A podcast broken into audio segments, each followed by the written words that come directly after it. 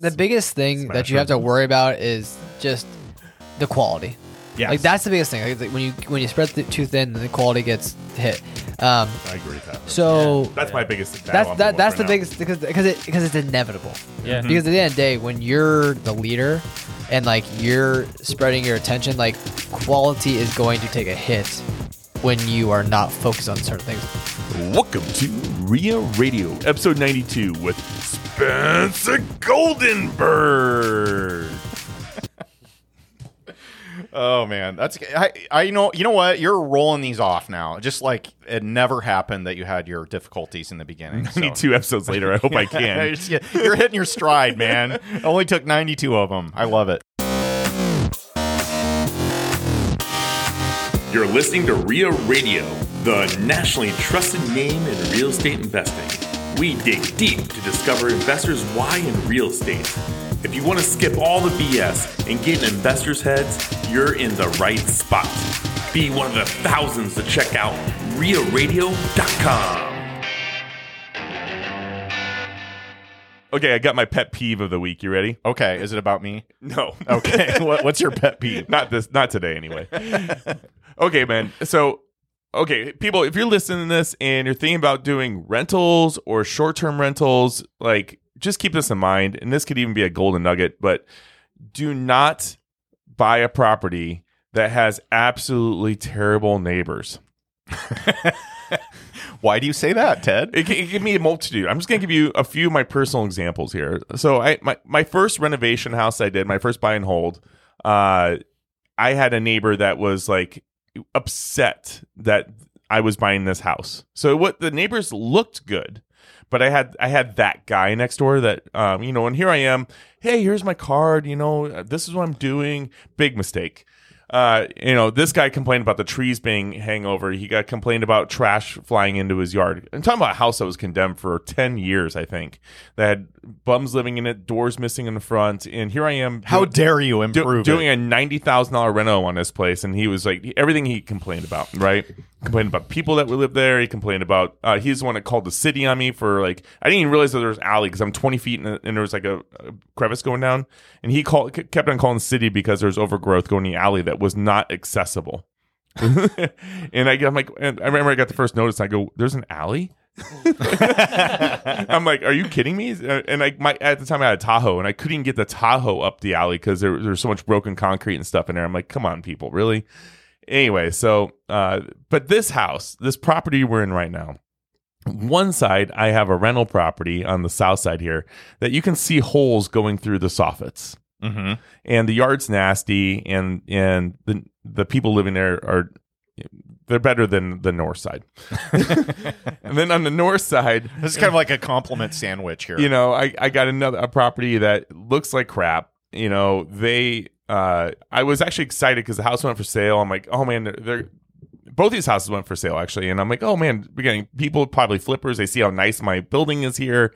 And it, they both got worse and uh and then so the, you know the family moved out next door. Like i took a picture and sent to you guys once because like literally there was a storm knocked the power lines down and it was like three inches from the pool that they put in. And the kids are still playing in the pool with the water lines with the power lines hanging over it. And i'm like and i called the realtor and i'm like really? I go you got power lines down and they're hanging over the pool. And the kids are playing in the pool. Like you could grab on them and uh and so you know, nobody there spoke english so i couldn't like go talk to them and and, and figure it out nor, nor did i think they cared. So they moved out. I'm like oh man this is gonna get a lot better. No there's 10 people live next door now and they uh and they they buy uh wrecked cars and and, and they and they- in the backyard's a body shop. So I think I have four broken down cars in the backyard now for the last year, and uh, parts everywhere. And now they added uh, two huskies on there, and they and they're chained up and they're in the backyard twenty four seven at 100 degree temperatures. And uh, I had the unfortunate situation where my, my dog passed away uh, two days ago. I'm very sorry to hear that. I too. appreciate that it. Sucks. It was rough, and uh, and so here I'm, I'm taking my dog to the to the um, local humane society, and I'm like, you know, while I'm at it, I'm, I'm gonna save a dog's life. I written their written report. I'm like, these dogs outside are huskies. They're outside 24 seven. I go besides. My, one of my biggest complaints lately is they're- start barking at three and four in the morning nonstop. um, the dogs shouldn't be chained up outside. Right. And I don't see water out there half the time. They they think they put water out in the morning and then that's it for the day. Huskies die in the heat like we're having right now too. and so- I mean, I put- literally, literally die. I put a report in with the city. Uh, well, I Good went, for you. so, so I went. I reported the dogs, and then I'm like, you know what? I'm on a I'm on a rampage today. I'm I'm really sick of of, of the neighbors, and so I, I also reported this the property uh, to the city. I put a, a report in for uh, for. oh, shots fired. I'm just done, and and I'm like it, I'm like, you come you can come here some days, and there literally will be six people passed out on the front porch at, in the morning at nine in the morning still with bottles everywhere you know and then the other day didn't they were so mad that i put a fence up because they were starting to park in my front yard that they dug out half of their front yard Yeah. and, and have a mud uh, entry and for their for their additional parking and i'm just like i'm just done i'm done so I, I reported it. I reported that to the city too, as far as like how it looks. Plus, I guarantee these aren't registered rental properties because they got to register your rentals here, and I'm not like a, trying to be that guy, but they're they're eyesores, and they and they cost me. They've costed me tens of thousands of dollars because I've had so many nurses come. My eyes twitching. I know. I can see it. Uh, I get I get I get so many nurses coming in here and, the, and they're like, oh nope, not living here. This looks super sketch. But my property looks really nice.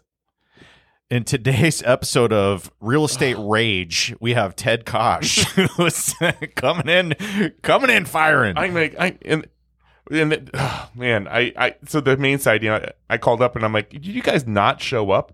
And they're like, sorry, we, we went there, we didn't see anything. And then I so I I uh, I I emailed them this picture with the broken down car with no wheels on blocks, and then the dogs are all in the shade huddled underneath it. I'm like, you guys are definitely missing something. Trust me. yeah. So So today, we'll call that today's golden, nugget. Today's golden nugget is brought to you by JM Real Estate Capital. Hi, it's Rob, JM Real Estate Capital. We're the money guys that you need to know for all your real estate investments. Talk to us. We can do what your local bank can't or won't do. We don't have millions, we have trillions with a T to lend. 844 we close or go online at jmrecapital.com. That's jmrecapital.com. JM Real Estate Capital, smart solutions for the real estate investor. you can't change your you can't pick your neighbors and you can't change your neighbors. And that's one of my i, I actually I, I love that tip though because it's you you don't want to buy houses that you can't change those things. And they say you know fences make the best neighbors but you're still going to have people that drive by especially if you're running a you know short-term rental uh, business. Like they look at the neighbors too and if they're loud at night that affects you and them and it sucks. I, I got I mean, besides what I paid for this place, I mean, guys, this is a five unit conversion house that is makes a really good apartment for how it's done. And I'm not a huge fan of conversions just up front, but it works really well with my situation. This property I have literally invested 350,000 into as far as the renovations go, adding a parking lot. But you, you like you said, you can't you can't fix these guys. Like ultimately I'd like to buy all these neighbors out and, and really own this and, and make it something. But if you're listening to this right now, you have to look at your neighbors because it can ruin you. It can ruin your business. It can make your eye twitch. uh, it- and I, I mean, I had a plan here, but I but I was also so green on what I was buying. I didn't, you know, I didn't know. I and honestly, I should have probably put fifty thousand into this place. Just kept it a traditional rental pr- property, and I and probably done a lot better uh, with it. a lot less headaches too yeah, probably but and and and gone forward with spending that money buying the neighbors' homes, and and could have completely changed my trajectory. But you know what? We're, it's all learning lessons. to me to me ted like reporting neighbors that are not upkeeping the properties whether they are renters or um, or they are actual homeowners i don't see a problem with that because at the end of the day everybody is responsible for the upkeep of their property right whether you're a landlord or, or you're a homeowner you need to upkeep it so if you have come in redone this entire place and then you have two eyesores next door then I think that you are in every like you have every right to report the, the state of the, the, the two properties next to you. And yes, your your business has been affected, but I mean, the people that are living there are probably living in um, some horrible conditions. Well, I mean, one one side's got broken windows from a hailstorm, you know, and and we had his- such bad hail here last year, it broke the windows out, and they just threw plexiglass in it. The broken windows are still sitting on the roof. And, I mean, it, it and there's holes I can see in where all the animals are getting their attics. I mean, Dennis, you're 100% right. The the downside is though, like, you know, snitches get stitches, right? So you if you call it in, you got to worry about retribution. So whether it's direct or indirect. So you may, you know, like if you call in, they find out somehow that it was you or they like guess that it was you because you're the only nice place on the entire block. And they say, "Oh, your neighbor complained." And they'll be like, "Well, gee, I wonder who that is." So, and so then they and then all of a sudden they your tires are slashed or they're harassing you when you try and walk in or they're, me- or they're messing with your Airbnb guests. So there's like, no- there's that. There's no anonymous reporting. Like I don't understand why would they come and say, "Well, your neighbor." Obviously, there would be retribution if it is you literally sell out the neighbor. The the pet side is um the pet side's anonymous, but the actual reporting of the junk I don't think is. And and it's one of those things that it may very well be anonymous, but if they call in to try and address a code violation and they're like, who called this in? They'll be like, oh, a neighbor. And they'll have that in the notes. And then somebody might look at that and read it to the person calling in about it. And then they're going to put two and two together, or at least think they are. Or they may, they may be like, you know what? Screw all my neighbors. I'm just going to go do crap to all of their properties. There's just, you know, when you have a, a people element in there, especially ones that aren't making good decisions in life, they may that's the downside so that, that that's the risk of of trying to improve your neighborhood by policing it But then, but then now neighborhoods would not be improved because of the crap that the city is doing with, when it comes to actually giving information and being reported. Right? yeah yeah So, so anybody from the city listening to this, like, get your shit together. thank Like, you please, come on. Like, I mean, ted's over here biting his tongue well, when you came here do you like what is the what is the building situation like in there i'm assuming there's a lot less red tape uh, but there's obviously trade-offs with safety and things like that. Yeah. but it's gotten so like difficult here and we've talked about this with Tamara and it's like it's so difficult to operate uh you know a business that actually cash flows in real estate because of all the regulations. It's just insane everything you have to go through. Well, the, the, the, the difference in Trinidad is, um, and I'm not any kind of contractor with any kind of experience back home, but um, the construction back home, you just have to, just like how you all, you all have a city here, um, we have to go to, it's called town and country. And when we speak to them, we let them know, okay, we want to build. They would come out, survey the land, and then they would say where you need to, how much space you need to to um, to give from the boundary line or whatever the case is, and where you could start building your foundation. And we don't have basements back home. We just do slab on grade and pour your concrete, pour your blocks, and we use clay blocks. We don't use wood. So red clay.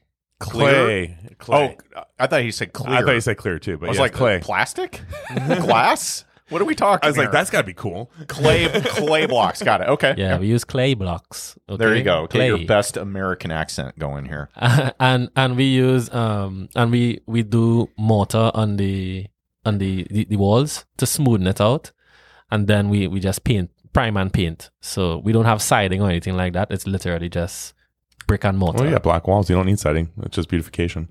yeah it, exactly. Um well that's interesting. So, yeah, just well brick- hey i think we should do a field trip to uh, trinidad just so we can check out the difference in uh, building codes. But the thing that we have is we have steel roofs because of the hurricanes. So we have i-beams on our roofs and we use um c purlin and z purlin to hold the um the galvanized sheeting onto the the um the i-beams It sounds like you just cussed a lot, but you really didn't. Pu- pulling, pulling, All those words you're throwing in there. C pulling and Z pulling. anyway, So, okay, well, hey, That's rant, interesting, r- rant over, but that was, uh, gosh, that's so frustrating. You know, I'm, I've been dealing with some city issues, but I'm gonna just wait till the, to see what kind of happens over the next week or two, and uh, hopefully I can uh, give you guys an update, a positive update on some city issues I'm dealing with. So, uh, stay tuned. For Stay that. tuned, listener. uh, well, let's talk about today's guest, Spencer Goldenberg. A, a surprise. Yeah, uh, he's so funny. Like he's he has done a lot and he is so driven and motivated uh, to do big things. It's just it's funny meeting him because I don't know what it is about him. He's just generally polished and wears a suit. Not that he's not, you'll you'll see on the episode here, but uh, he's just a driven dude, really goal oriented, wants to do big stuff. Uh, broker, developer, uh, builder, going to be uh, soon anyway. Here when he breaks ground. Our, our probably our second biggest bleeped out uh, episode we've ever had. yeah, Dennis got his work cut out for him on this one. Um, but no, he. So this is really, really cool. If you like cool redevelopment projects, man, stay tuned for this one. He's going to be building a multifamily community in an area right now that has a lot of stuff going for it, but it has a huge eyesore and uh, a long constructed property uh, that's made up of grain silos. And it, I feel like these grain silos have been brought up probably two or three times throughout throughout the life of our podcast. It's like a visible uh, monument in Omaha when you're driving along the interstate. People notice them, and uh, he'll tell you the whole story uh, in in the podcast. But it's uh, it's going to be really neat. I can't wait to see this thing take shape. What are you Monu- laughing at? A monument is making me think like it's a wonder of the Omaha Metro. Well, it's the eighth wonder of the world. I mean, at one point, at one point, they made it like an art studio. They they did one really cool th- thing with these silos because they're such an eyesore that like ten years ago, they the artists did these uh, Big murals. on the- murals that uh, draped down and they went down the whole length of each It was cool. Definitely nice. a conversation piece. That's for sure. Yeah, and, and I, I wish they would have left it. I really don't understand why they they spent all that money putting those things up and bolting them to it. I yeah, I And it- don't. and it looked- I and think it- it, changed hands or something, or I, I don't know. It was a permitting issue, something. I It don't looked know. really nice. Spencer probably knows. I, I think we talked about it. I think we did. Yeah. So we'll, Well, let's find out. It's been a we're recording this intro uh, a couple weeks later after the after the podcast, but uh, so our memory gets a little fuzzy with old fashions and whatnot. But we- whatever, but- whatever not. Right, Dennis? you know, there's a there's a proper way to say that, oh, what is it? And it's called whatnot. Oh, Oh, oh, thanks. Yeah. I didn't know. M. So can you get it right for next time? I will. I will work on that. Okay, thank you. Well, let's get into today's podcast with Spencer Goldenberg. Spencer, welcome to the show. Thanks for coming on, man. This has been a long time coming. I wanted to get you on and talk about all the commercial real estate world that you live in and uh, these hot deals you got coming down the pipeline. But first, the question I wanted to ask you is do you know the um origin of the term rock chalk jayhawk? Oh well, okay. Rock chalk. Uh, j- well, it's from the. It's from what they built the buildings out of. It's like the Limestone. stone. It's the stone. Yeah, the Mhm. stone from like on campus, and I feel like that's where. It, that's what I was always told it came from. Yeah, that's right. Okay. So the, Whew. the, I the learned. science department at the University of Kansas, where Spencer went to, uh, that's your alma mater, right? Yep. Uh, they in 19 or 1888, I think, 18 something like that. They uh, adopted that as their like school fight song, Rock Chalk Jayhawk. You've never heard that before? No. Oh yeah, that's a to- that's a Oh wow. thing. Oh yeah. That's, Yeah. yeah. and it's yeah. There's a lime. It's known for limestone in that area. They call it the chalk rock. So Rock Chalk Jayhawk. Yep. My nephew went to. He graduated from uh, KU. and He's at uh, Creighton Law School now. But Oh, uh, nice. yeah, he he uh, dropped some knowledge on me a couple of weekends ago, and I noticed he went to KU. So thought that'd be a good question to start with. Well, there you go. I mean, KU is why I'm here because I met a girl at KU, and um, she's an Omaha girl. And Oh, is she? Yeah, Okay. yeah. So that's how like I um graduated like well, I'm a year older than her, so I did a four and a half, a little half lap, and then she you know graduated on time, and so yeah, we had that six months difference, and I got a job in KC where I'm from, and then she got a job in Omaha, and uh, basically I quit my job in KC and moved to Omaha, and then she wore you down, huh? no, I was just like, ah, she's way, she's just gonna crush the career path way faster than I'm going to. And you know, she she had been away from home for four years, so I was like, all right, I, I've always I always wanted to go and you know live in a different place. I never thought it'd be Omaha, Nebraska, but um, turned out to be a very good thing. What was Courtney doing? She, we were actually the same major. We were both journalism and uh, strategic communications, which is just like it's basically advertising, marketing. It's like business school without the math part. And um, she was really good. She was very, very, very good student, and um, and so she got like a, a really good internship at Bailey Lauerman that uh, we basically just talked about. Like, you know, she had a she could go like she got this interesting finance job where she'd make a lot more money, but then this internship where she would basically it was like it was like a six month like trial, and I was like, you're gonna totally yeah, you're gonna get it, you know, because she that's what she does. So she did it, she got it, and she ended up working at Bailey Lauerman, which is like a big ad agency downtown Omaha, um, for almost like five years, and then from there she she's continued to go that way. That's She's- so she's, she's part still of in she's it. part of the reason why I've been able to figure my shit out. Yeah. So she's uh she's still in the ad agency world then. But now she's on the she's on the business side. So um, when she was at Bailey, the CMO of Bailey Lauerman became the CMO of Baxter Auto Group, which is a giant, giant, it's a giant uh, auto group here in town. And then she poached Courtney, and um, became like one of her right hands. And then the CMO left Baxter, and then Courtney took her, kind of just like rolled up into her spot. She's not called CMO, but that's, she basically is doing all those things, and um, so that's what she's doing now. Before these twins come, Journalism degree. Twins. Wait, Yeah. did you say twins? twins. Oh my goodness. Yeah, How soon? Oh, I guess we're not talking Four about journalism. four weeks. Four weeks. In jour- yeah, journalism. When you drop twins, man. Like, Yeah. Can you imagine having twins right now? God, no, no thanks. I mean, uh, know, I'm sure gonna it's be- great. I, I, Good for I, I'm sure it is not great me. too. I'll let you know. I mean, if, if it was like in the beginning and I could just have twins and knock it out. yes, exactly. I mean, Like, at your age, obviously that would be awful. But really, would it? I mean, because you, you, you're so low are you 42? I, 43. 43. You're you're old. You're Yeah. an old 43. I'm a young 48. you told yourself that. I am. El- Spencer, how old are you? I'm 32. 32. Yep, 32. He's an old 32. Mm-hmm.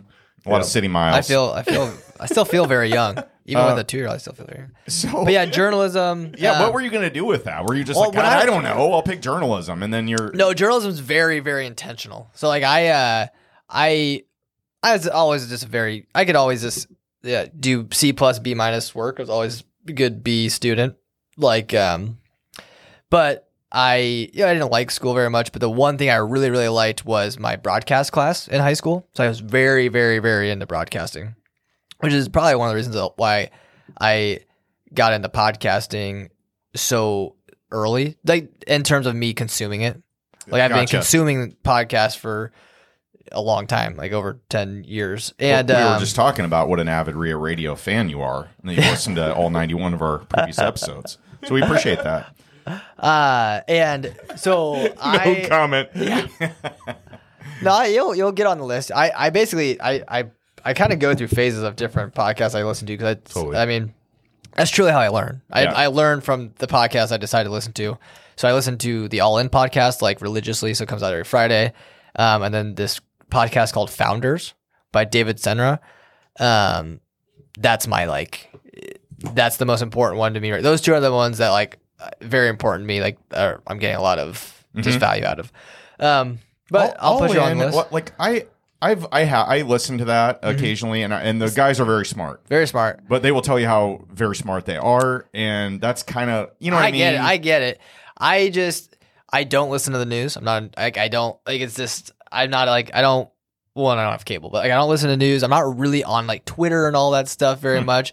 I my philosophy is like there's enough people watching news and doing like I know what's going on. You know, I know like uh the you know, we haven't uh like we're gonna default on our debt and you know the world's falling apart. Like I, I get it. So You, you can pretty much apply the Like, world's I- falling apart to yeah. any given week. Yeah. So, um, but these so these guys are kind of my news. So it's basically like it's because they talk a lot about the current events and the economy, and like yeah, I, I do agree. Some like they're kind of yeah, yeah, Chamath, yeah, yeah, he's a little yeah he, he he thinks he's the man. But you know, at the end of the day, when you're a billionaire, you can do it. Well, what these are the venture capital guys. They're not real estate guys. They're not real estate guys, but um, I've I've always just been fascinated with the venture tech world. Mhm. But I um kind of knew my I don't know my energy, my soul. Like I knew like real estate was where I needed to be. Did you know that in college? No, no, no. I so journalism. I I wanted to be a broadcast guy. I wanted to go I like mean, the headphones do look good on you. Thank the you. Thank- yeah. I that was I mean that was very fun. I was like, oh, I'm gonna be a broadcast guy, whether that's like Sports Center or documentaries or something, just in that world. And then my first year at KU, sorry, KU, but your broadcast program it was just it was a shit. This wasn't a very good program. It was very newspaper heavy. It's kind of antiquated. It's not they, they just weren't ready for the future. And then, um, in the journalism school, you could you could bounce pretty quick to this. So it had two sides. You had the news and info side, and then the um like marketing and advertising side. So after my freshman year, I was like, I, I don't want to be a newspaper guy. I, I was it's not wasn't into it, and at that point, I got caught into the partying and all that stuff. I was like, yeah, I'm just gonna. Was- you were a I lost was, I was like, I'm point. just this is just silly. I'm just gonna go to this side. It's more gonna like I don't know. It's probably just easier. And so I just did that, and yeah, and that, that's basically it. But I I always enjoyed it, and the biggest takeaway I didn't really learn anything at all, but um was that I learned that I you know looking back that I like projects over like tedious homework and all those things because journalism school is all about projects. Mm. So it's like you know, you're gonna do like like our capstone project. My senior year was like one big big project. Like, And- did you have to do uh, put together research? Yeah, on, you do uh, research, topical research, and yeah, you get to be research on somebody? creative and all that stuff, and um, yeah. So it's like, and then when I go now, you look at commercial real estate and like even brokerage and development, both. Like you're just doing projects. Like, hey, I've got this assignment. I gotta go sell this building or sell this land. This is a project, and basically your goal is to always have like you know four or five projects at a time. So you're always working on something, and then on development, same thing. Like you're trying to go like one. I'm just you know I've got my one. We've got two in the pipeline, but when I go and talk to these developers, it's like, oh, like you get really, really bored with one pot project because everything takes so long. So it's like you, it's like you want to have like your, you want to have a couple of projects in the pipeline. And when it's kind of, I I think about this all the time. Like, oh wow, like it's cool. Like that makes sense. That's probably why I liked that stuff because even in high school, it's like you're just doing projects. Like every story, every story is a, a new story, it's a new project, and um, I'm just I like I don't like doing the same thing over and over again. I like being creative and doing new things and learning about new thing that I feel like commercial real estate allows you to I don't know if there's many industries that allow you to learn more about just the economy in general than commercial real estate because you're ingrained in everything. What was your first exposure to real estate in general? I know you mentioned you always felt drawn to it, but uh, you got your journalism degree, kind of de facto Well, business business degree. yeah. Ended up in Omaha to f- chasing a girl. Yep. And then uh, what what was your first job when you moved here? Well, no, honestly, the the real estate thing didn't. It wasn't like an. It wasn't like oh, I didn't know that until I just I didn't know that for a little bit. So got out of KU, did the job in KC for I was the staffing like a staffing firm guy, um, not the medical, but like like admin people. Mhm. Did that for six months, quit, moved to Omaha without a job, and then I got in, I got into a sales job at TSYS, which is they bought TSYS is a credit card processing company. They bought First National's credit card processing division during the recession. Um, and so then I was just a salesperson, inside sales, like just cold calls, just 50 plus calls a day was like what you're told you're supposed to do. And um, yeah, no, the guy who helped me find the job, he's like, hey man, like you're not going to do this thing forever, but um, you know, you'll make a little bit of money. You're young, like you'll make a little bit of money. You'll learn about sales and you'll be able to figure out, you'll, you'll, it'll be a stepping stone for you. I was like, all right, great. That's that's fine. I need to get a job because I gotta get out my in laws or my girlfriend's parents' house. And um, so, but it was what the best part was about that job was that I got to. It was downtown. So my wife, you know, girlfriend, now wife, but she worked downtown. Now I work downtown. We moved downtown into a, the old Market Lofts, and which is on like 11th and Leavenworth, and um, it taught me about the city, and that was the most important thing. And we got um I kind of like live by this philosophy of like controlled chaos. Like I just like you know, I I always am just trying to put more on my plate. So we just got a dog. You know, we moved downtown, boom, we just buy a dog. And so we bought a dog and then we adopted her and we just so I just started walking the city a lot. And I ended up quitting this thesis job. So I, I when I I walked a lot. So I I learned the city, the downtown pretty well. And anywho, so I was at this job for a year and a half, and it got to a point where I was like, okay, like I need to figure out what the hell I'm going to do with my life. I always knew I wanted to be like quote unquote like an entrepreneur or like just be my own person. I knew I I knew I had really really big goals. There's only like two things in life that I really knew. Like from when I was really young, I always knew I wanted to be a dad. Like I wanted to be like a family person. Um, because I loved having a big family. And then I always knew I wanted to be rich. Those were like, and I and I always knew like I'm gonna be those two things. I never really knew how, but I was like those were the two most like those two things like always like I'm gonna be successful and I'm gonna you know have a family. So, um, and I was like I, I don't know how I'm gonna do it, but I know it's gonna happen. And when I graduated, when I got out of school, the biggest like slap in the face was like, wow, like I could I like drastically need to change who I am if I'm ta if I'm going to actually do the things I say I'm going to do. Because like I mean, I was just a, I was just a you know just a party kid. Okay, so you you is part of kind of it. did a self assessment, and you're like, uh, the person I want to be does not reconcile with my actions. Yeah, Is that no, kind of it's the, the, the, Time time to grow up. Yeah, yeah, it's thousand percent. I was like, it's like, wow, I, I, um, I, uh, yeah, no, I truly like school was more about friends and partying and having fun. And you go out of school, and there's a lot of people who say like, "Oh, I'm gonna do these things," but but very, I, what I'm realizing is like, very few people are willing to change their actions, change who they are, and that's when podcasts like really, that's that was the big thing, because I I BiggerPockets is one of the first things. I don't I, truly I don't really listen to BiggerPockets anymore. It's been like years and years since I've listened to it, but it was very instrumental. Um, when I, it, like when I was in 25, 26, 27, like those years, because it just it's just like your mindset, and there's so much of it was just mindset and like how you have to approach life, and like you know it's like, and I I just take I take my goals very very seriously. Like I take my life very seriously. I, I'm a I like to have fun and go, goof around and all that stuff, but I just take I, just need to take life very seriously and the things I want to do because I don't want to become a 90 year old and look back and regret my life. That's terrifying. That's like my greatest fear is like regretting my life. So, um, When there's nothing to say at your eulogy, then you got an issue, right? yeah, no, it's Yeah. it's. I mean, it, it freaks me out to, uh, to be to be honest. Like, and that's what that's like a definitely drives some decisions.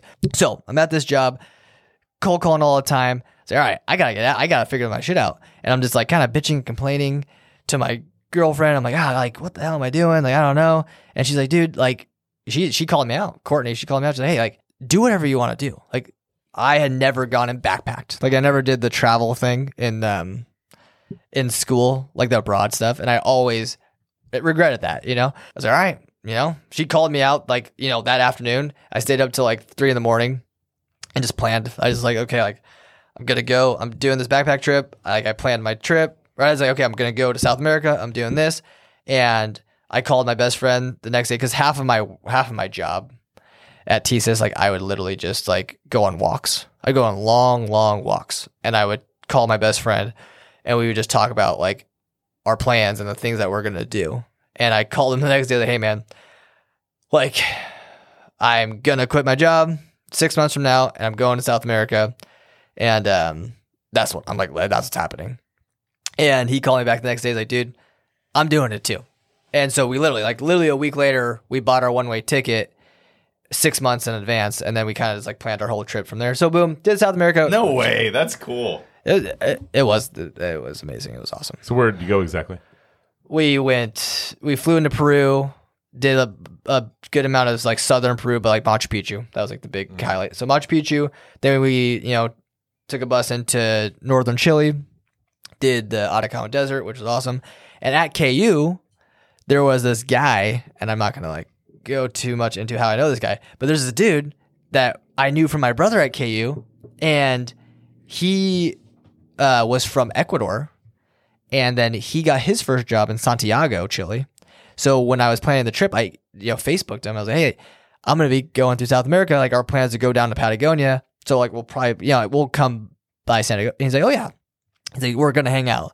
So he ends up meeting us in the desert of northern Chile, and then we all fly back to Santiago together, and we end up living with this dude for ten days in Santiago, um, which is amazing. It was all. It's just it was, it was so fun. And then we went to Valparaiso, and then, anyways, just a lot of Chile. Chile's a really cool place. Um, and then we just uh, me and my buddy, we uh, went to we split up for one week because I was reading this travel book, and I was like basically saying like, hey, it's very important to like be by yourself for a little bit, no matter what.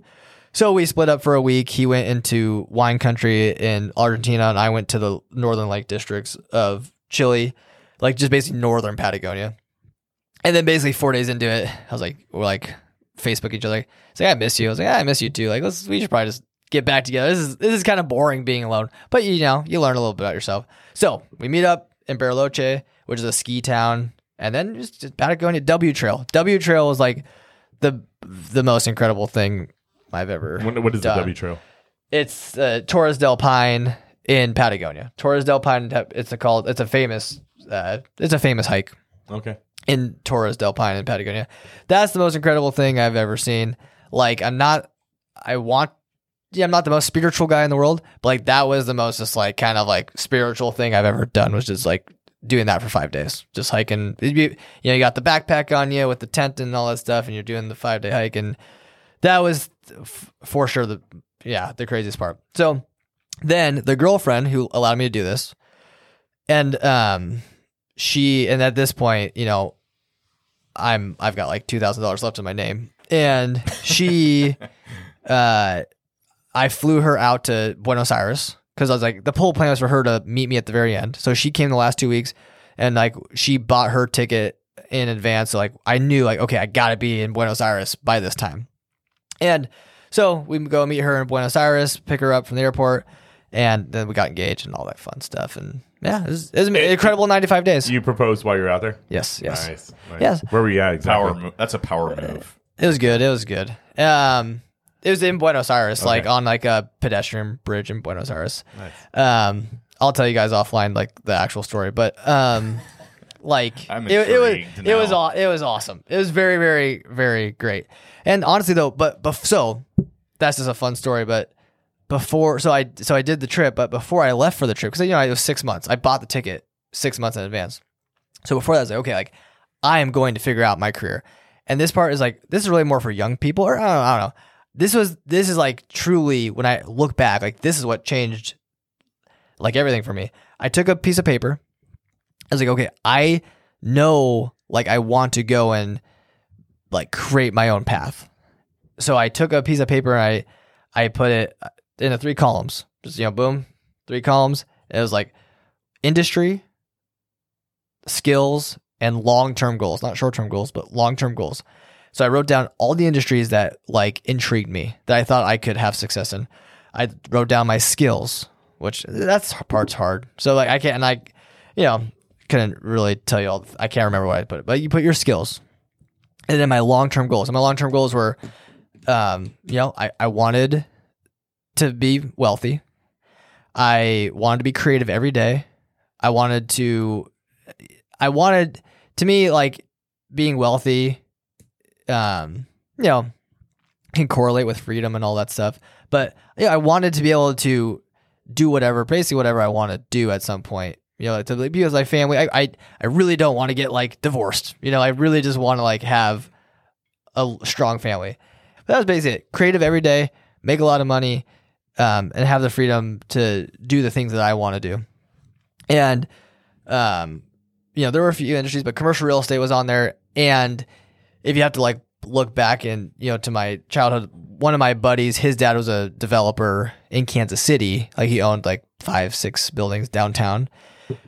And uh, you know, he was my rich friend, and like he was my richest friend. And I was like, wow, like I just kind of saw the things to do, and I and I was like, wow, like I think I learned a little bit about like what he did. I yeah, I was like, I could totally do that. Yeah, I could do what that guy did. And so, the, so boom, I knew what I wanted to do when I left for my trip. Came back from the trip, I Googled, truly like a week later, Googled commercial real estate, Omaha, Nebraska, and just like went down the list and started cold calling these companies. And I didn't know anything.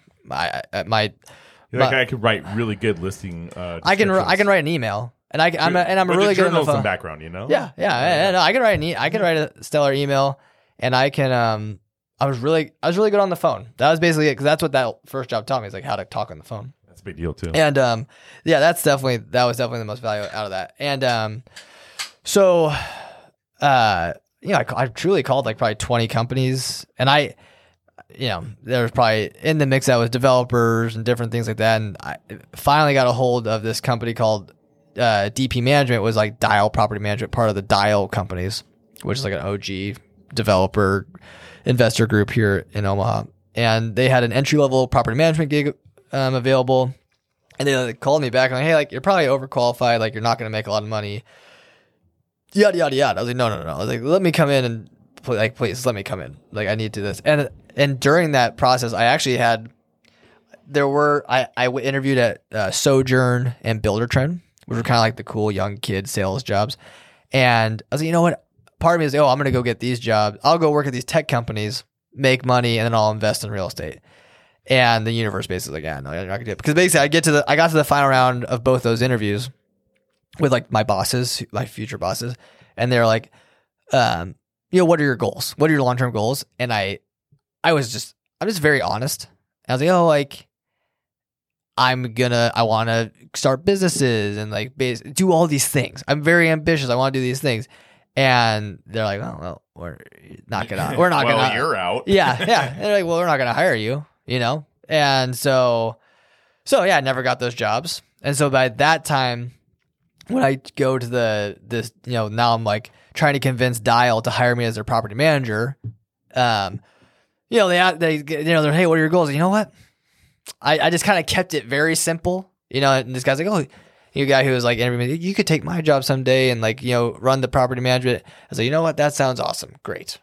And so boom, got the job, did that for 10 months and got my license and we got married. And then after my wedding, this is 2017. So October 2017, got married, came back from the wedding, quit. I quit the property management job. And um You probably learned so much while you're there, right? I did. I learned. I mean, it's important to like, you know, this is how you run a property, and this is how you own property and run it. And um, the biggest takeaway was understanding triple nets and cams and all that stuff. That that was pro- honestly that's probably the biggest thing is understanding cams and all those things. Uh, Cams being for common area, yeah. So uh, triple net, triple net. So you got you know it's three three nets. So you got your taxes, your insurance, and your common area maintenance. And common area maintenance for commercial properties like snow removal, landscaping, parking lot repair, um, like uh, exterior lights. Um, I'm probably missing some other things, but it's basically you as the landlord, you uh, push those costs back to the tenants on a pro rata of their of the tenant square foot. So like I managed Lakeside Plaza. That was my job. I managed Lakeside Plaza over on 175th and Center. So Bakers, you know, they had the biggest footprint. So they took you know, they had the biggest triple net payments. So you're talking about a, a supermarket uh, in Bakers. For those that are Mm-hmm. not familiar with Omaha uh, supermarkets, you managed that, and the you learned kind of the ins and outs of triple net leases, commercial leasing, um, kind of the the costs and income associated with it.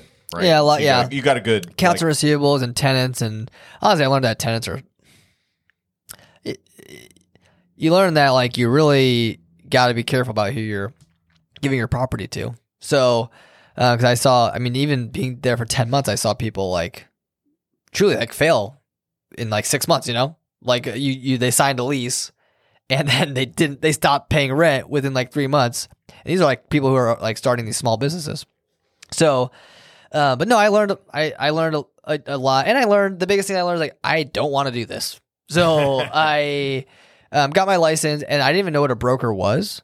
But there were some in-house brokers at Dial who one of them was like, "Hey man, I think you'd be pretty good at this if you're ever interested."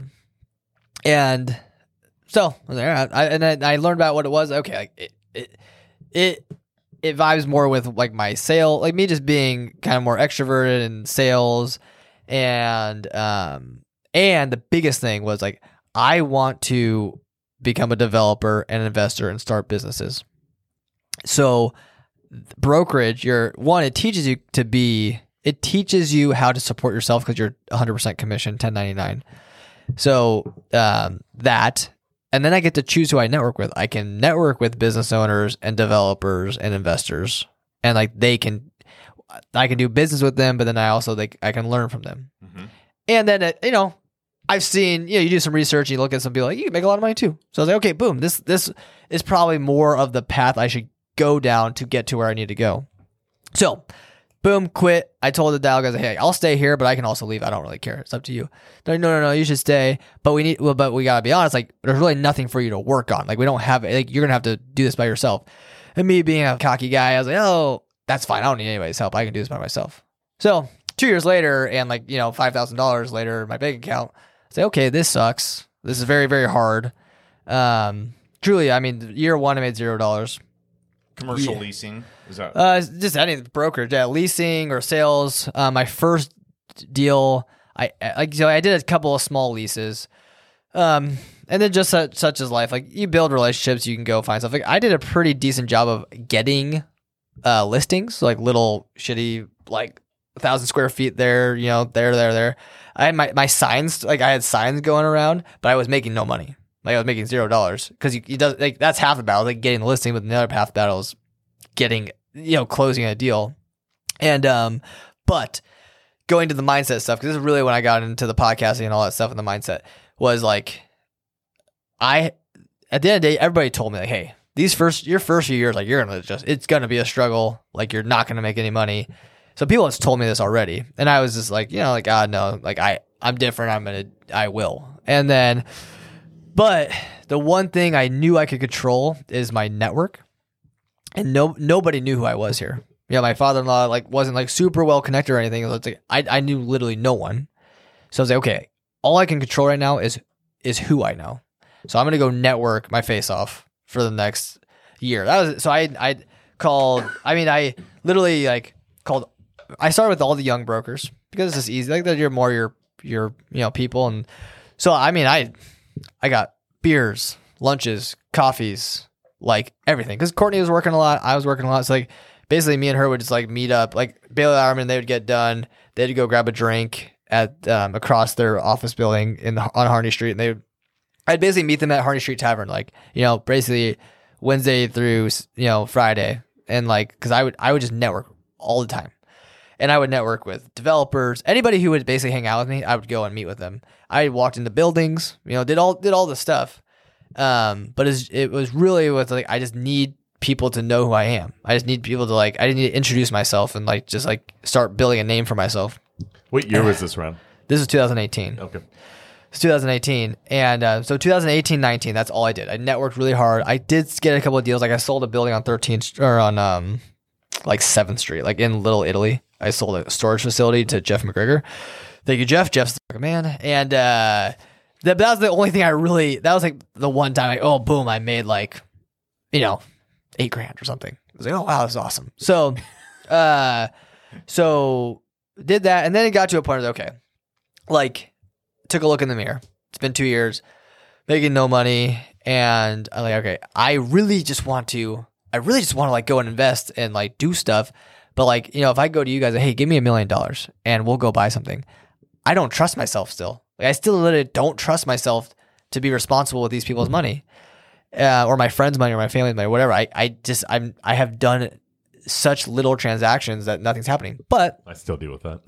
it's no, I mean that's, I mean that's kind of still, you still like raising money is still very scary. Imposter syndrome. Yeah, yeah, God, it is so freaking hard to kick. yeah. It really is. Yeah. I mean, for everyone. I don't know what the deal is with it, but yeah, It's- you have it- it- lingering self-limiting fear beliefs. fears your if um like Sara Blakely uh who uh, do you guys know Jesse Itzler do you know who that is Yeah. I know, I follow him. I know the name. yeah so that's Sara Blakely Jesse Itzler they're a couple but but Sara Blakely Spanx. yeah she Oh, okay, she has yeah. that thing like she says on her LinkedIn all the times but like more more um dreams or goals are killed from fear than failure every year you know like basically people stop themselves because of this voice in their head but anywho um but still, I mean, when I was just like taking a real, realistic look in the mirror, like, dude, you haven't done anything. Like, you can't be asking people for a million dollars. So I was like, all right, I gotta keep being a broker. How am I gonna keep? I, I, if I'm gonna be a broker, I gotta get out of this environment. So hang on. Uh, Yeah. I want to ask you this. What what do you think was not working or why why were you struggling to basically have transactional income or leasing income coming in? What Yeah, was the that's a good what was the problem? Was it, Um, the, was I it mean, the company? one- was it you? Was it both? well, one, I'm just one of those people. Like, I just if there's ever a problem in my life, it's on me. You know. So, but like, there's multiple people who told me like, dude, you got to get out of there. Like, you can't be in the like, cause I was working at a develop like an old school development company. So they go and build stuff. They, I was this man, like basically they, they owned a, a decent amount of property around town, but they weren't a brokerage. It wasn't a brokerage house. Okay, so they had like the cumulative effect was impressive of what they had done, but the transactional volume. They weren't. A, was it wasn't. really A, it wasn't a brokerage house. It Yeah. wasn't a brokerage house. Yeah, It was okay. just they were a developer. So they had they had two in house develop. They had two in house brokers, and they worked on a bunch of stuff in like Kearney and Norfolk. Like, they built a bunch of malls and stuff back in the day. I mean, what I my biggest learning experience from from the Dial guys was like, it was, it was a, bunch of developers. They're a bunch of cowboys, and I caught and I was basically hanging out with the cowboys when they're all super old. like some of them were, I mean, some of them were dying and all that stuff. So it's like, but like they would go, they they did all that stuff. But like the most successful guys were the developers who were doing the senior living, and I had nothing to do with that. But like, I would go and like sit down, have a glass of wine with one of the senior living developer guys, and like just talk to him and like listen to him, and you know like. And then I heard stories about like the old days and all those things. So it's like just kind of like, okay, like, I know it's possible. Like I know it can be done, but like the the the energy wasn't there, the growth wasn't there. Like I tried to like convince them, hey, like we need to rebrand and do all these things with the company, and like I, I was like, hey, let's let's like change some shit up, and but you know, at the end of the day, I was you know at twenty six, seven, whatever I was, I was like, like no, so I it was just at the end of the day, it's like you. So the founders podcast I was telling you guys, the reason it's so important because it's it, this guy just reads biographies and memoirs, autobiographies of these like ultra successful business figures of history. And when you listen to enough of those, it's like you gotta like be able like when something's not working, you can't just keep banging your head against a wall. Like you gotta like you've gotta like realize when you have to pivot a little bit. And uh, that was just a moment. I was like, okay, like, I've got to pivot. And I either am gonna go raise that money and go buy something, or I'm gonna keep being a broker. And I was like, you know what? I still need to give this. I, I, I, I just, you know, my gut was like, I need to keep being a broker. I need to go do a ton of transactions. And so I go out and I look, I just, I go to the internet, like who are the, and I done a ton of networking. So I already know who all the, I already know who all the best brokers are. I was like, Investors Realty is where I wanted to be. They, the, they they had the best brand. And Investor Realty is the biggest like local shop. Then you know you got CBRE in Lund and uh, um, CBRE Cushman, um, Colliers, like all those guys who are like the national. They all have the national brand, but Investors is the biggest one that has no national brand. So I was like, okay, I gotta get investors. I go to their website and I see their business model. I see how like they set their their because they're a real brokerage house, and I was like, okay. They have the retail team, the office team, the industrial team, the investment team. I'm doing quotes like the investment team, and in the investment team, it was just a couple of lone wolves.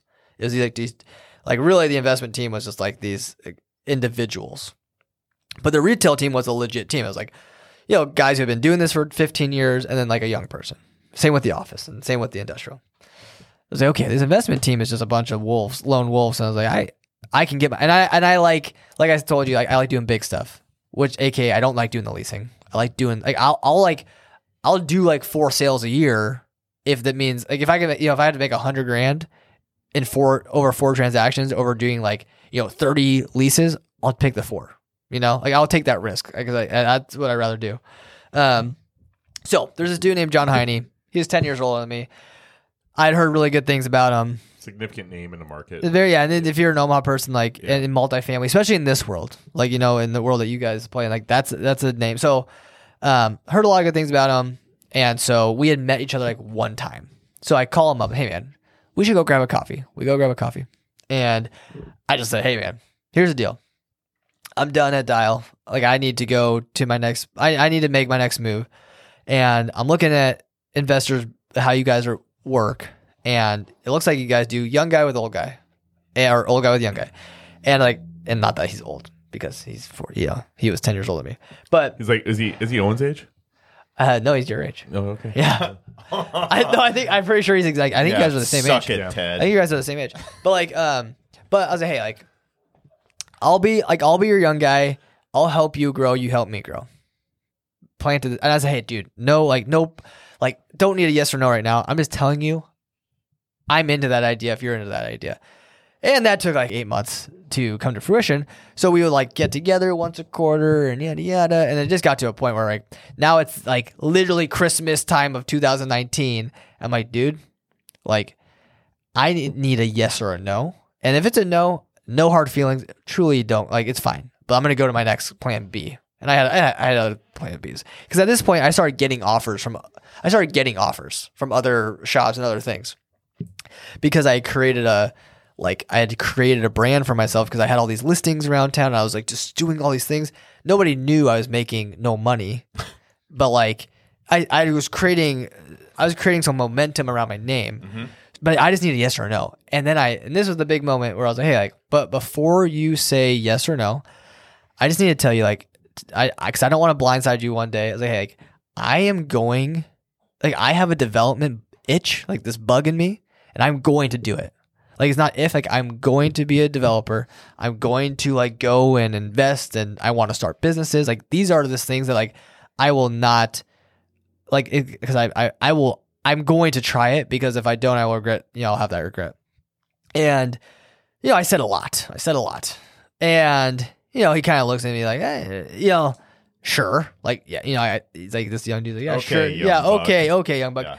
But he's like, whatever. He's like, he's like, are you going to be in Omaha forever? I was like, yeah, I'm going to be in Omaha forever because, um, you know, my wife's from here. She got her family. Like, I like, I, I really like Omaha. It's only been nothing but supportive of me, and I You're like starting Omaha. to set your roots here. Yeah, right? yeah, I'm building a foundation. I like Omaha. So Omaha's home base until you know we go by the beach homes and all the things that we're gonna. He's like, all right, if you're gonna be in Omaha forever, let's do it. So then we had to go convince the principals at investors, and that took another couple months. I ended up getting to investors literally uh, like uh, three weeks before COVID hit the world. Like before, like this timing, world. good timing. It was amazing timing. So it was amazing timing. So boom, get to investors. COVID hits. Everything pauses for three months, which I don't care because I'm already used to not making any money. So, and then but then after that three months, like the eh, basically we kind of get into summer of 2020. You know, we all know. We all know what happened. Money starts getting printed. People, just everything goes crazy. And like for those who don't know who John Heine is, John Heine um, is one of the top multifamily investment brokers in the city. And Is he an investor also? Does he? yeah, he's got like he's got partners and they own probably ten buildings now. Okay. Um, but like he had built, and at this point, it, I mean, it's just like it was just all really beautiful timing. Like at this point, like the other multifamily, like top multifamily guys were kind of like getting old and re- more in that retirement phase. So it's like John was kind of becoming the guy, and the other big multifamily guy is like just moved to California. So it's kind of like this is like ours to take, and yeah. So basically, from like summer of 2021 um, up to basically Q4 of 2022, freaking rocket ship. It was awesome. So before, what I forgot to mention was that like when I was when I told John like, hey, like these are the things that I'm gonna do. So I don't want I don't want you to like bring me on, and I don't want to blindside you because like as soon as I start making money, I'm gonna start. This is what's gonna happen. I'm gonna go buy stuff, and um, and like you said, John owns buildings. Like he he believes in he believes in investing and um, doing his own stuff. Like he's developed a building too. But he told me, he's like, hey, you know what? Like I have always had a dream to start my own brokerage firm, but I've always he's just kind of just timid. He's always been by himself, you know. And so, you know, and I was like, all right, well, I just knew that in the back of my head. So we're doing. So COVID hits, and we're going down the road, and and basically for 2021, for that first year hanging out with him, like man, like I just I just go to him and I do like you you have such a good foundation that you've built. Like you have such a good book of business that's like not connected. It's like it's not coming from the big house. It's not coming from the company. It's coming from him. I was like, dude, you could do this. Like this dream of yours to start a company, like, you could do it. And I was like, hey, like, and I told him, I was like, I'm gonna start companies, plural. So like, this is like gonna like, I'm this is good. We should do this. So he's like, all right, let's do it. And then we end up hiring a co- kid out of college to kind of be our personal little employee while we're at investors. Like we pay him a thousand bucks a week, and we, um, you know, we start we start Oak like a year later, or uh, October of 2021. Oh, sorry, this is 20. COVID's 2020, obviously. So yeah, was So Oak Investments Group. What, what's the name? What the full name of the business? Oak Investment Real Estate. Oak It was- we Investment wanted Real it to be Oak Commercial Real Estate, but there was already Oak Commercial Real Estate out there, Ah. so we changed to investment. Okay, So- so, you kind of like forced the issue with somebody that had been in the business a long time, worked really hard on his reputation, Yep. had some success under him. You he kind of slow rolled you into working with him uh, in the business, and you said, "Hey, I got you. I I'm going to be successful no matter what. Why don't we do this together?" let's do the whole Thelma and Louise thing and like make the jump. What what did that look like when you guys uh, first hung your shingle? Was it just you two? Did you have any staff? Was there any other people that made the jump as well? Did you, It- it did you was- get sued? No, no, no, no. Okay. Investors are very the investor realty guys are like very, very, very good people. So, um, and there's in brokerage there's no non competes. That's not a thing. So, um, no, we just hired that. So when we were when we decided, hey, we should start we should start a brokerage firm. You know, kind of based around John's book of business. Um, at that time, this college kid had reached out to John, who wanted to get into multifamily and all that stuff, investments, and he came and met with John, and I was just kind of sitting there, and we are like, yeah, this kid's kind of like a, like we like this kid. He's kind, Hustler. he kind of seems like a rock star. Like we should, in the basically, hey, we should offer him a job. So his name's Colton. So me, Colton, and John started Oak.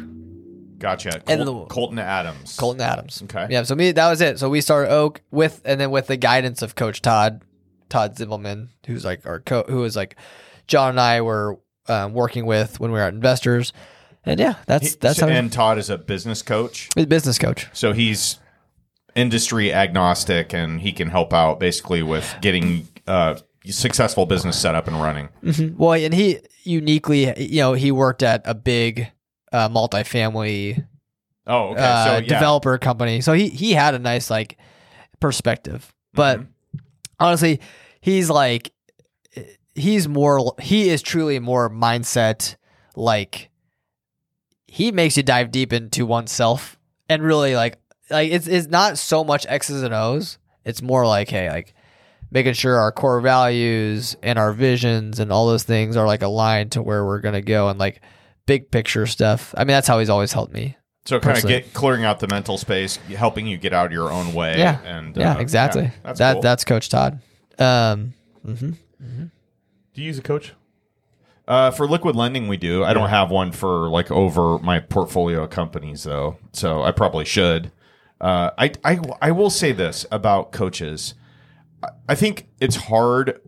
This is me, and check me on this. Yeah, yeah. But entrepreneurs, um, I think want accountability, but they also don't want accountability. In that you want freedom, and that's why I think most people are like, "Oh, I just want to get out of the corporate rat race and do my own thing." Yeah. And then the downside to the whole, you know, process of doing that is the fact that you don't have a boss anymore. Like there, as much as bosses suck at at times, they keep you on the guardrails, Well, right? those, those coaches hold you accountable. Yeah, exactly. Yeah, they're so, accountability. So you you do want it and you don't. Like I don't. I want. I need accountability, but I don't want it. Well, so that makes sense. When you were- when you asked earlier, like, hey, why were you not making any money at the first? You're uh huh. because like I was a freaking young dude who had zero accountability. I was like, like I always was working kind of like I was working hard, but like my I was like sporadic in what I was doing. There's no consistency in my actions, so it's like I was just all over the place, you know. Yeah. And that, that was one of the things. Like, I need a mentor. I was like, that was what it was. I need a mentor Mm-hmm. because I am struggling trying to figure this out by myself. And it was that's where that's where it hit. It like, shit, I can't do this by myself. I'm not good enough yet. I need mentor. I need guidance. And I mean, that was the biggest reason why I was failing. I remember with my first business, uh, my Omaha nightlife company, uh, my business partner brought on a coach for me. And that really kind of, he, he really pushed me to make decisions that were uncomfortable. And that was more or less who needed to stay, who needed to go. And I haven't had a, a business coach until the last few months. And, and then he, he's more uh, like, you know, is this really the best use of your time? So it's not like push me to fire, hire. It's like, you know, is this are, is this the you know is this real estate going to pay as much as doing this thing? And where's the future of this versus this? How how many businesses do you have? Because like, so when I was listening to the podcast driving up here, Yeah. you you had said, hey, I just got a business coach, and he told me I got too many businesses. I mean, ten, technically, I mean, if you include REIA Radio as a business, I have five small businesses. Mm-hmm. So, and then and four of them, I you know, it's single member stuff. So, yeah. Yeah, it. Well, I think um, if I know anything out of the results of a business coach being involved, most of the time they tell you you're an idiot for chasing si- shiny objects. Yeah. most of the time. I mean, and regardless of the industry, because I think what happens is a lot of times you have an entrepreneur that that whatever uh, niche they're in. So let's say real estate, because this is a real estate podcast. We're all involved in real estate, and we, um, you know, have whatever our various businesses are, whether it's brokerage, just investing, whether it's you know like residential, commercial, you know, flipping, wholesaling, uh, buy and hold, whatever. You have different facets of that, but um, it's hard to put. It's it's just hard to put a framework around things when you have multiple companies that you're trying to be involved in, and a mm-hmm. lot of times they come in and they say, "Okay, you're doing X, Y, and Z. Do you think doing Y and Z are more profitable for you and worth your time more so than you putting all of your energy into X? Yeah. And that's the that's the challenge. It's because, you know, like if you're involved in X and you see over here you're leaving money on the table because you're not doing Y, Yeah. And then you start doing Y, and then you start doing Z, and so forth, right? So it's like you have a residential, um, you know, buying and selling business, and then you're like, you know what? I have, uh, like, we use dumpsters all the time. We should buy Yeah. a dumpster company, and then you're all of a sudden you're in the dumpster business, and you're like, well, roofers use dumpsters all the time. Why don't we just start a roofing? Co-? You know what I mean? It's like that. That's that's what investors taught me the most because that's that's why they built such a good brand. Um, they're hyper focused. they stuck to their knitting, and I mean, and- like I mean, like that's what John, I mean. John is like, I'm a multifamily guy. You know, like like yeah, you know investments and like even if we we still do other stuff, we still we still sell things outside multifamily, but it's not like we're advertising it. Yeah. You know, Mm. so it's like it's like Yeah. you, just, you just it's got to be super intentional about like how you're Well, it's kind of like my, my brokerage. You know, we're, we're we're mainly investments in the small multi single families. yeah But we also uh, we don't aver- really advertise it. But I have two agents that are really successful in single family traditional market. Yeah. and it brings in quite a bit of money for that department. But it's not what we market to. here's the big So I differentiator. feel I feel that. I, I think it's we'll take McDonald's as an example. So McDonald's originally was built on the back of a hamburger or a cheeseburger that could be reproduced consistently over multiple locations and you knew what you were going to get. You go to one McDonald's, you go to another McDonald's, and you're going to have the same thing. So it's it's consistently and you can, you can expect the results that you're going to get. But, you know, they're also like, do you want fries with that? And do you do you have you like you- they have fillet of fish, they have chicken sandwiches, they have all these other McFlurry. SKUs. McFlurries are the bomb. So, but the point on that is, I think you can overcome your, you know, let's call it shiny object syndrome with as an entrepreneur, where you're trying to capture multiple revenue streams. I think the the w- the best way to approach that is having really, really, really solid systems and processes in place. Yeah. a la McDonald's. So they have everything down to a science. They know exactly to the penny what stuff costs, how long it's going to take to make, what their staffing is going to look like, and all that, right? They have a system. And I think that is if you have multiple businesses, but you have really, really good systems in place, then you can power through that and make all of that work together where you're capturing a ton of revenue and not being chasing stuff that is not good use of your time. Would you agree with that? yes, but I str- I mean I struggle with that. I do too. Yeah, Yeah, so same. no, yeah, but yeah, I mean, um, So, being um, hyper focused. Oh, go ahead. No, sorry. I was just I was just thinking about what you were saying about being hyper focused and um, the fact that people always talk about um, having multiple streams of income because if one fails, then you could fall back on the others. And when you're starting off as an entrepreneur, you always think about that. Like, if I go into this and it fails, then if I'm doing this only, then that's it. And then have to start over from scratch with something else. But if I have two things running simultaneously or three things running simultaneously and one fails, then I could revert to the other two and then go all in on the other two. And then if one of those fails and I still have one more, and then I could start this one to try to, to help that one. And that's like the, the, the, the fear. The fear of failure is what kind of drives people to have more than one thing going at the same time. Yeah. that's a good point. That's Uh, a good point. Do you have a term in Trinidad that is the same as putting all of your eggs in one basket? is it like figs? Figs. Hey, I, All your uh, figs He in the basket. hates basket. me like now. Look at him. Um, I need to think about it because I wasn't I wasn't ready for that question. But we we say put um don't put all the eggs in one basket. oh, you do? Yeah. Okay. We also we also um this probably doesn't make is is not um, related, but we also say don't don't count your um, chickens before your eggs hatch. Yeah, that we hear that too. Yep. Right. So yeah. So yes, we have some country in us too. We have All right. some Midwest in, in Some Trinidad. country. no, that's a, that's a good question, and this is an interesting topic though because like. Um, I I have the same thing. Like I, you know, I have a residential, you know, like buying and selling real estate business. I have a rental property business. We have hard money lending. We got we got into title. You know, it's like all these things. But I think the difference in that is like a I'm not and I'm not doing all of those things. Like I don't have to wear multiple hats for multiple businesses. I have people that know their shit that I can say go do the thing that you're really good at, and I'll just be the guy that I am involved in whatever and feed. You know, I'll I'll redirect my my business that way, but.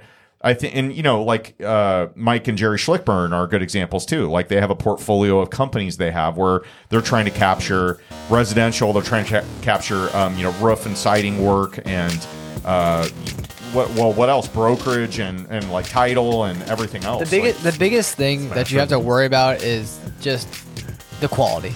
Yeah. like that's the biggest thing. Like, when you when you spread it too thin, then the quality gets hit. Um, I agree with that. so That's my biggest. that's that, that's right the now. biggest because because it because it's inevitable. Yeah. Because at the end of the day, when you're the leader and like you're spreading your attention, like quality is going to take a hit when you are not focused on certain things.